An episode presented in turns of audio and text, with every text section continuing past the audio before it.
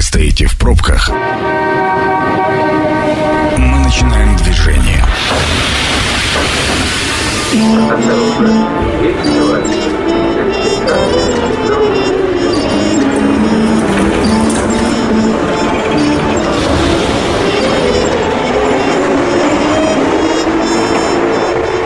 Метро.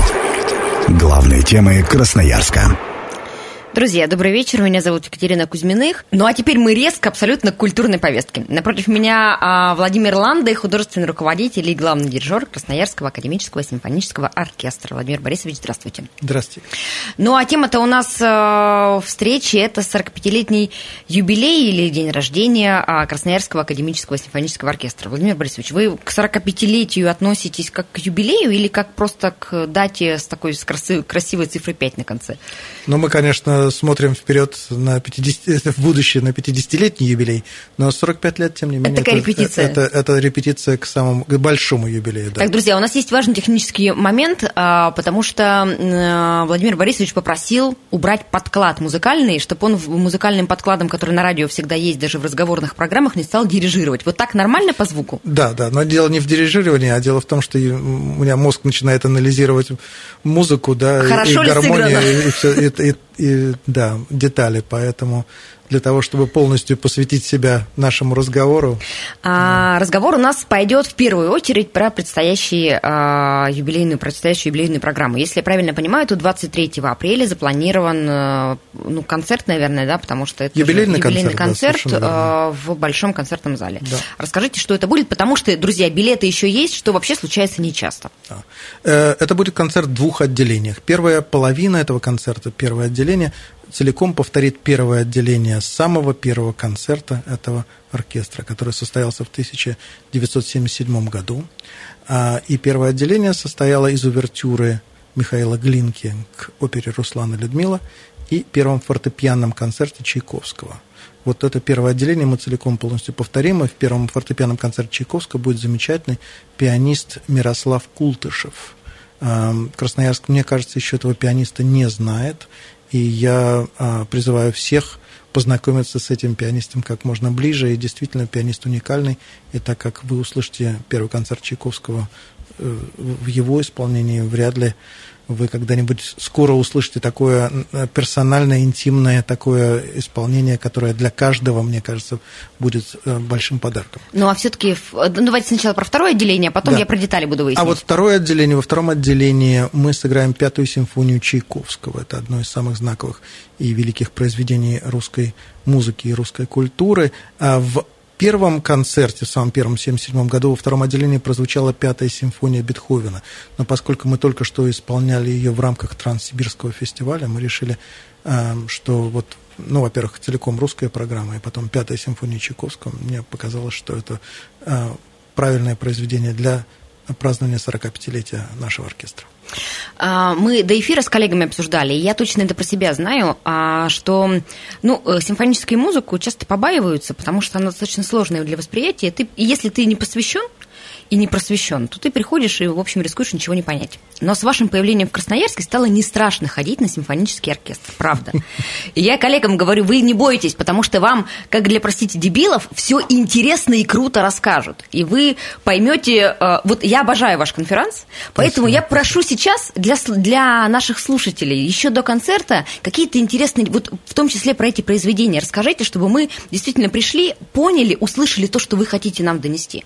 Вы знаете, но я я, э, во-первых, должен сказать, что произведение, которым мы откроем концерт, оно уникально. Дело в том, что когда Михаил Глинка задумал свою оперу «Руслана Людмила», он ее задумал не только как оперу, он задумал ее как колоссальное, как бы сейчас сказали, шоу уровня «Circus de Soleil», а, потому что там есть такой специальный акт в садах Черномора. И вот этот большой акт в садах Черномора должен был быть представлен и балетом, как он сейчас во многих театрах представлен, но и укротителями различных животных, да, э, акробатами, спортсменами, гимнастами, фокусниками. То есть это должно было быть настоящее вот такое шоу э, типа Circus du Soleil, которое бы э, показало волшебность вот этого вот мира Черномора, да, в садах Черномора. Никогда эта опера в этом оригинальном замысле не была еще воплощена. Эм, надеюсь, что когда-нибудь мне удастся это сделать, но, видите, это, наверное, должно быть даже не в стенах а, какого-нибудь оперного театра, это скорее должно быть на огромном стадионе для того, чтобы все эти силы Ну, слушайте, экстремальная классика же удалась. Экстремальная удалась, да-да-да. Вот знаете, теперь, в общем, теперь начало, я... начало положено. Да, да, как грею руки, думаю, вот когда же это э, получится.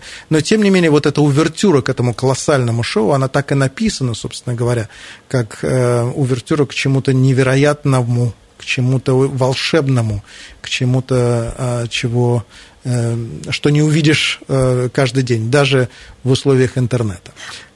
А в мире случались э, ну, вот исполнение увертюры и представление произведения вот в таком изначально классическом задуманном варианте? Нет, никогда. То есть это замысел так и никогда не был воплощен, потому что просто стоил, во-первых, большого количества денег, а во-вторых, как я уже сказал, площадка должна быть гораздо больше, чем площадка обычного оперного театра для того, чтобы это воплотить. Так что вот увертюра к такому масштабному произведению. Дальше первый фортепианный концерт Чайковского, ну, наверное, самый, один из двух самых известных концертов Чайковского, это э, фортепианный первый и скрипичный концерт, это, наверное, вершина, то есть, наверное, точно это одна из вершин концертного стиля написания музыки. Концерт – это соревнование. Соревнование между солистом и оркестром. Даже когда солист и оркестр играют вместе, это все равно, так сказать, есть такой некоторый соревновательский дух. А, так что это произведение, не говоря уже о э, такой серьезной извините за эпитет, русскости этого произведения, потому что и темы там очень русские. Это произведение еще явилось моделью для написания фортепианных концертов многих композиторов, которые жили и творили после Петра Ильича Чайковского. Ну, а во втором отделении «Пятая симфония» – это один из поворотных моментов э, в жизни Петра Ильича Чайковского. Э, она была э, задумана и написана как очень откровенная Эм, откровенное, наверное, автобиографическое произведение. И вот э, Петр Ильич Чайковский, например, пишет Модесту своему брату, что все разочарование предыдущего года отразилось э, вот э, в, в этих вот нотах, вот в такой вот аккордовой прогрессии, в, в этом моменте и так далее и тому подобное. То есть это очень персональное написание музыки. Не просто для того, чтобы написать что-то красивое, что-то интересное, грандиозное. Это автобиографическое произведение. Я думаю, что э, я не хотел бы рассказывать э, более детально. Мне кажется, что как раз каждый пришедший в концертный зал может услышать э, и понять то, что происходит в его собственной жизни, в его собственной голове и душе, э, и соотнести это с той музыкой, которая будет нами сыграна. Я вообще должен сказать, что вот вы сказали о боязни появления в, в концертном зале да, классической музыки. Дело в том, что э, бояться тут абсолютно нечего, и стесняться тут абсолютно нечего. Человек действительно приходит э, в концертный зал и очень персонально понимает ту информацию и те эмоции, которые мы посылаем со сцены. Это совершенно не значит, что нужно совершенно одинаково понимать, что там все тысячи или 1400 человек, которые придут к нам в зал, должны э, увидеть и услышать одинаковую картинку. Тем-то и хороша самая абстрактная, э, тем-то и хорошо самая абстрактная, э, самый абстрактный вид искусства, музыка, что каждый может найти персональную дверку в этот мир. Ну и кроме того, я всегда говорю, что информация испокон века всегда передавалась двумя звуковыми способами. Первый сложился в результате в речь, а второй в музыку. То есть это, это, это эквивалентная система Э, звуковой передачи информации. Владимир Борисович, только что... вы можете музыкой передать информацию. Многие не могут, правда ну, Я думаю, что не спасибо, да, не только я, конечно, и наши музыканты помогают, и, и, ну, и многие другие музыканты могут, но просто э, при, при, для слушателей, которые приходят в наш концертный зал, нужно понимать, что да, мы передаем звуком информацию, да, ее можно научиться воспринимать с одной стороны, но с другой стороны научиться ее воспринимать можно только э, приходя в наш концертный зал, ну, в другие концертные залы тоже. Э, и э, совершенно не обязательно э, услышать именно то, что, допустим, слышат музыковеды, э, то, что хотел передать композитор, тоже не обязательно. Очень часто это, это действительно персональное, персональнейшее восприятие того, что мы музыкой стараемся передать. А вы бы рекомендовали готовиться к концертам? Ну вот прочитать э, про произведение, узнать, что все-таки автор э, хотел им отразить, показать. Или это как читать книгу перед просмотром фильма, потому что книга часто окажется лучше. И лучше вот как бы не направлять себя, а действительно оставить возможность для фантазии и услышать то, что вот именно в эту, а, в эту секунду э, там, вас, ваш мозг готов воспринять и обработать. Вы знаете, ну, э, есть несколько подходов к тому, вот, о чем вы говорили. Иногда э, человек готовится к посещению концертного зала, э, и то, что он услышит, является уже как бы финальным продуктом. Да? Он готовился, он анализировал, и он услышит. А иногда человек, наоборот, приходит в концертный зал, и это заставляет его думать, э, анализировать то, что он услышал, читать об этом. То есть это просто, так сказать, немного другой ход э, развития, да.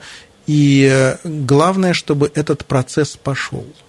Когда он пойдет ли он до посещения нашего концертного зала, или наш концерт, или посещение концертного зала будет тем толчком, который подвигнет человека на Э, мысли, на изучение, на обдумывание того, что он услышал, на то, чтобы прочитать что-то об этом произведении о композиторе, это уже не важно. Главное, чтобы вот это явилось процессом, а не единственной точкой. Да? То есть просто прийти в концертный зал, что-то послушать и провести время так развлекательно, это, на мой взгляд, не совсем то, к чему мы стремимся. Хотя и это тоже возможно, потому что все равно музыка будет являться тем фильтром, который поможет отфильтровать все негативное, все повседневное от а, чего-то более интересного, высокого и, может быть, эмоционально очистить да, от каких-то шлаков. Вот, но, но мне кажется, что по крайней мере, моя задача, э,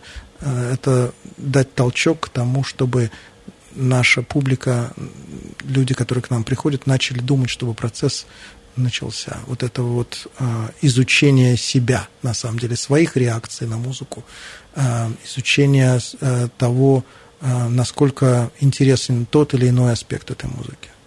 45 лет с момента первого концерта. Сохранились ли может быть, исполнители и э, участники оркестра, которые принимали участие в этом самом первом. Есть еще такие мастодонты в коллективе? Ну, я бы не назвал их мастодонтами, да, потому что э, ну, у нас есть пара человек, которые, которые еще помнят этот концерт, э, но, конечно, наш оркестр сейчас очень сильно омолодился, и это говорит о том, что мы наконец вступили в 21 век, а это век очень э, быстрых информативных потоков, и это, конечно, охватило и музыку, и классическую музыку в том числе. То есть мы должны э, играть больше концертов. Это не просто там один концерт в две недели. Кстати говоря, самый первый сезон, насколько я читал об этом, включал в себя только два концерта буквально. То есть это не а, было а сезоном. Так? Ну, потому что здесь, в Красноярске, вначале не было еще такого количества слушателей, которые э, доверяли бы свое время препровождения симфоническому оркестру, потому что это было только начало симфонического оркестра, и длительное время заняло построение этого коллектива и изучение музыкального материала. Э, но сейчас... Э, а создателем же был Иван Всеволодович? Нет, нет, нет, нет. нет. Первым э, э, дирижером был Свойский. Владимир Свойский. А, Иван Всеволодович пришел позже, но мы, конечно же, в полной мере можем говорить, что настоящим создателем этого коллектива э, явился именно Иван Всеволодович Шпиллер, потому что вот те основы, те традиции, которые мы сейчас чтим и развиваем, конечно, были заложены прежде всего им. А, Иван Всеволодович – это колоссальная фигура в музыкальной жизни России, и а, как музыкант, и как дирижер, и как организатор – это человек, э, который отдал Красноярску, наверное, все, что у него было, и э, я не побоюсь этого слова, в общем, добился величайших успехов. Так что вот мы на основе этого фундамента можем дальше развивать то, что, то, что мы и, и, и делаем сейчас. И я очень рад, что, наконец, зал, малый зал филармонии назван именем Ивана Всеволодовича Шпиллера. Это как-то вот совпало еще и с нашим юбилеем 45-летним. Это очень приятно. Это недавно произошло? Это произошло буквально пару месяцев тому назад. Это программа «Метро». Авторитетно о Красноярске. Друзья, мы возвращаемся в эфир. Меня зовут Екатерина Кузьминых. Обсуждаем мы 45-летний юбилей Красноярского академического симфонического оркестра. И делаем мы это, конечно, с его художественным руководителем и главным дирижером Владимиром Ланде. Владимир Борисович, а, в концерте, который состоится в юбилейном концерте, который пройдет 23 апреля, а, будет в качестве солиста выступать а, Мирослав Култышев. Вы вот сказали, что очень рекомендуете познакомиться с его творчеством, но можно подробностей?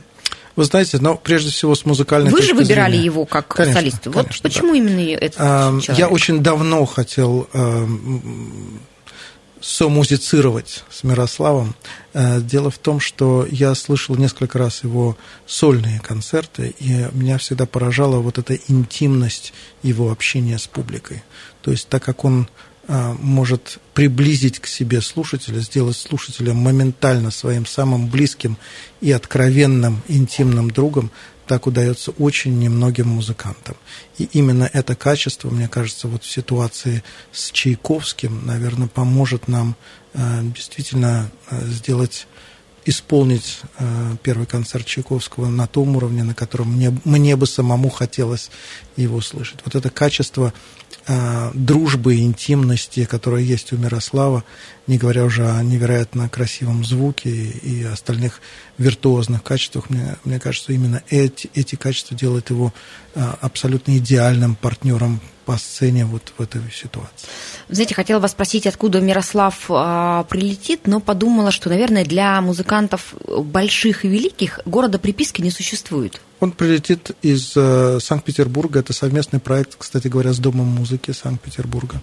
Э, и нам очень повезло, что эта организация нам помогла э, с э, привозом Мирослава. Более того, эта организация сделала возможным приезд Мирослава сюда, потому что у него, честно говоря, на эти же дни были назначены совершенно другие концерты. Вот Петербургский дом музыки, они сумели так изменить график Мирослава Култышева, чтобы он смог приехать к нам на юбилей. И им огромное за это спасибо. А я помню, мы с вами обсуждали как раз на прошлом эфире, что обычно график у больших музыкантов, он так года на три вперед формируется. Да, да, два с половиной-три, совершенно верно. Да. Поэтому вклиниться в, в график – это такая не самая простая история.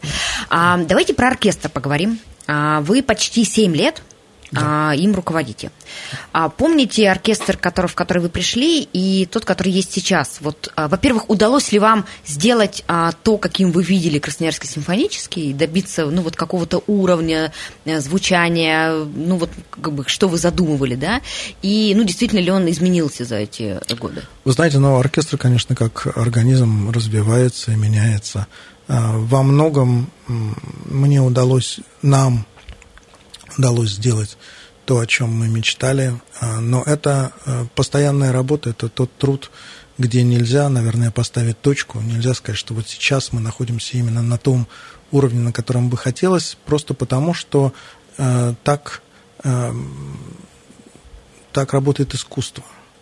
Наш результат сиюминутный моментально отдаляет наш наши мечты. Да, это как линия горизонта. Ну, мне Чем кажется, ближе это... приближаешься, тем дальше это отдаляется, потому что понимая наши возможности, потому что уже имея за плечами багаж определенных э, удачных, э, интереснейших концертов, мы стремимся к, к чему-то еще более интересному, более грандиозному. Но это разве не просто свойство вашего характера? Я думаю, что это свойство характера любого человека искусства. Вам так кажется. Ну, а, ну и про искусство может быть. Люди искусства, да, на совершенно другой, Вы другой знаете, планке. это, только человек искусства может там как э, писать картину 12 лет, да, ну, казалось бы, ну, взял, написал и закончил, да, но вот это усовершенствование. Да, да ладно, я по номерам могу раскрашивать два месяца, поэтому вот представляю, видите, да, когда да, нужно это придумать, 12 лет тоже, тоже возможно. Так, что, так что мы добились э, определенных очень-очень хороших успехов, и, мне кажется, идем правильным путем, но останавливаться и вытирать пот со лба и говорить, ну все, пришли, нельзя. А вот эти успехи для вас э, чисто эмоционально, они исчисляются в качестве звука, который вы получаете, в там, удовлетворенности от исполнения конкретного произведения, от там, солиста, который согласился приехать и сыграть с нами. Вот они, это чисто эмоциональные такие ощущенческие вещи или есть ну, какая-то градация? Вот мы молодцы, мы там сыграли 52 минуты вместо 51. В чем это для людей искусства выражается? Нет, градации немножко другие. Конечно, это все, что вы перечислили выше, но это выражается в том, как люди слушают нас. А, я же вот стою к людям спиной. Спина – это такой, эм, наверное, орган, который помогает мне эм, многоканально энергетику зала передавать обратно оркестру. Да? Эм, я эту энергетику вот этой спиной чувствую. То, как нас слушают, то, как глаза наших слушателей да, после концерта или где-то в перерыве, то, о чем они говорят, э, их реакции, э, иногда реакции музыкантов на какие-то музыкальные фразы, допустим, эм, просто на какие-то на возможность гибкой интерпретации того или иного произведения, а гибкость музыки, вот эта вот агогика, как она называется, более профессиональная, это Эм, чрезвычайно сложная вещь. То есть вот это постоянное дышащее изменение темпа, э, возможности э, градаций эмоциональных, не просто там на грустный, веселый, да, а на миллионы градаций между этим и, и справа, и слева от этого и сверху, и снизу. То есть э, вот возможность передачи всех этих тончайших красок, ну вот это то, к чему мы стремимся. И когда мы видим, что, допустим, в зале у нас молодежь, иногда приходят и дети, и подростки, и когда мы видим, что в зале, в зале у нас целые семьи, там 3-4 поколения, то это, конечно, говорит о том, что мы чего-то добились, и э, то, чего мы добились, это очень, очень неплохо. Друзья, мы традиционно работаем в прямом эфире 219 11 10. Это номер, по которому вы можете позвонить, задать свой вопрос. А, напомню, что у нас в гостях художественный руководитель и главный дирижер а, Красноярского симфонического оркестра. А, обсуждаем мы и, и оркестр, и ну, в первую очередь в, в связи с 45-летним юбилеем, который... А есть вообще точная дата? Вот этого первого концерта? Это именно 23 апреля? Нет, это... нет, это не совсем точная дата, но это апрель, это начало апреля, когда был сформирован оркестр. Мы просто не могли э, отметить это раньше, потому что у нас был Транссибирский фестиваль. Вот, но мы все равно находимся в рамках этого 45-летия. Это уже в апреле был создан 1977 года этот оркестр. А, так что мы довольно точны. А э, вот немножечко от, откатимся назад к предыдущему вопросу. Вот про ту э, реакцию зрителей, которую вы считываете, в том числе спиной, для меня это, конечно, ну, такое откровение и открытие, что вот, ну, как бы действительно можно реакцию, реакцию чувствовать и тут же транслировать оркестру. Это происходит в процессе а, выступления? Вот, а можно что-то поменять? А всегда же... Конечно, конечно. Я чувствую реакцию зала. Это так смешно, наверное, прозвучит. Да, у всех третий глаз во лбу, у меня третий глаз на спине. Вернее, ухо. А, и, а, конечно, я реагирую на реакцию зала. И, безусловно, это касается и темпов, в которых я дирижирую, и характера, в котором я дирижирую. То есть у, у нас есть выстроенная концепция к концерту, безусловно, но так как это будет исполнено для данной аудитории в данный момент, мы повторить это уже никогда не можем, потому что мы именно и пользуемся реакцией публики для того, чтобы по-настоящему сделать произведение искусства, да, сыграть. Вот тогда скажите мне, за 7 лет публика а, поменялась? Вы знаете, но изначально я как бы принял предложение возглавить этот оркестр э, во многом, потому что мне очень импонировала красноярская публика, которая э, соучаствует э, в концерте. Не просто пришла развлекаться, а пришла именно соучаствовать. И мне кажется, что мы, наверное, сейчас база наших слушателей колоссально расширилась. Если поначалу это была, так сказать, была эксклюзивная прослойка, то сейчас, как я уже говорил, я вижу и молодежь, и, и подростков. И Потому это... что стало не страшно, стало интересно приходить, и ты не чувствуешь себя а, чужеродным элементом в зале. Ну, это очень ценно, правда. Я и за то, чтобы объединить э, сцену и зал максимально. То есть для того, чтобы это действительно была э, двухсторонняя связь между музыкантами и между нашими слушателями. А кто все-таки определяет а, характер оркестра? А, это больше дирижерская а, история или это характер музыкантов? Вот, вот ведущий, ну, понятно, что дирижер, он художественный руководитель, но вот коллектив, кто сильнее на площадке? Коллектив оркестров, там же очень много людей, или дирижер? Ну, вы знаете, вы немножко сейчас э, почти с позиции музыкантов спросили, да, потому что, конечно, коллективное, э, наверное, знания, да, коллективные знания 100 человек на сцене, они все равно будут, наверное, больше, чем знания одного дирижера, какими бы глубокими знаниями этот дирижер не обладал, с одной стороны.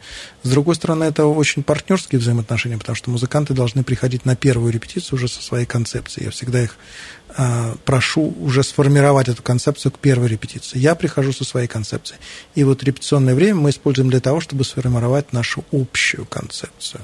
То есть э, идеальное выступление тогда, когда дирижер и оркестр работают как единый организм, не один против других, да, а, а как раз как единый организм. И мне кажется, что нам удается вот это вот совместное музицирование очень неплохо, поэтому гибкость э, нашего коллектива зависит еще от того, насколько мы с ними хорошо коммуникируем. То есть дирижер и музыканты. Но я же не единственный дирижер, да, у нас есть Михаил Масенков, э, прекрасный дирижер, который работает с этим оркестром. У нас есть приезжие дирижеры, которые с этим оркестром тоже работают, и все они отмечают высочайший уровень нашего коллектива. Вот на фестивале Хворостовского, приезжие солисты, вокалисты, все говорили, что у нас оркестр, безусловно, высочайшего мирового уровня. Я был рад и польщен, но я, в общем, прекрасно знаю, к чему мы должны стремиться, и э, мы на правильном пути, как я уже говорил, наша дорога, слава богу, длинная и нескончаемая, потому что если бы мы видели конец этой дороги, то, наверное, творчество на это, в этот момент бы умерло. Расскажите что-то о предстоящих проектах. А, может быть, ну, даже не про 50-летие, мне кажется, все-таки за пять лет загадывать а, это очень э, такая длинная история, но о том, там, что совсем в планах или что хочется реализовать. Вы знаете, ну, я думаю, что э, можно говорить о том, что у нас очень разнообразная программа, что мы исполняем, слава богу, мы исполняем как русскую музыку, так и западную музыку. У нас нету этого сейчас такого разделения, да, что вот это мы хотим, можем исполнять, а это мы не желаем там по каким-то причинам исполнять. Э, так что перед нами вся палитра э, мирового музыкального искусства. В этом сезоне мы посвятили достаточно много творчеству Стравинского. И меня это очень радует, потому что это один из самых сложных в смысле виртуозности и музыкального языка композиторов. И вот в этом сезоне мы уже исполнили достаточно много музыки этого композитора. И на фестивале э, Транссибирском мы э, исполнили, наконец, «Весну священную». Это огромная партитура с колоссальным количеством музыкантов на сцене. Нам, нам пришлось и с приглашенными музыкантами работать. И это невероятно сложное виртуозное произведение. Мы будем исполнять дальше и Стравинского, и Рихарда Штрауса, и Рахманинова, и Чайковского, и Шостаковича, и Прокофьева. И вот, наверное, наши планы заключаются как раз в том, что у нас нет ограничений ни на что. Мы подойдем еще а, к такому интереснейшему композитору венгерскому, как Белла Барток, а, у которого есть интереснейшее симфоническое произведение, называется «Концерт для оркестра». А, мы исполним летом интереснейшую симфоническую поэму «Дон Кихот» Рихарда Штрауса. Э, это одно из э, достаточно редко исполняемых произведений, особенно в России. Я всем рекомендую его послушать. Оно действительно по мотивам книги знаменитой Сервантеса «Дон Кихот» э, написано. Там много звукоизобразительности. К примеру, там кричит осел с помощью струнных инструментов и духовых в том числе. Так что это такое интересное произведение. Действительно, э, оно имеет очень конкретно э, конкретный характер, да, часто это не просто какая-то эмоциональная только, да, подоплека. Это еще очень конкретные звуки, которые композитор э, с юмором использует в этом произведении.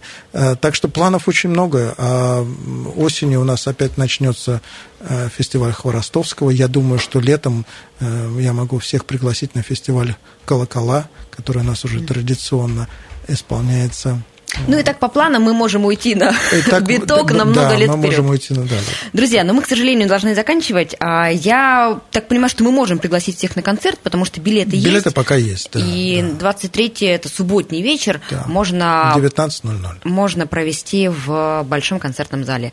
А, спасибо большое. Благодарим Владимира Ланде, художественного руководителя и главного дирижера Красноярского академического симфонического оркестра. Спасибо большое большое. Спасибо, спасибо. Друзья, а, эфир этот, как и многие другие, вы можете можете переслушать на сайте 128.fm. Эм.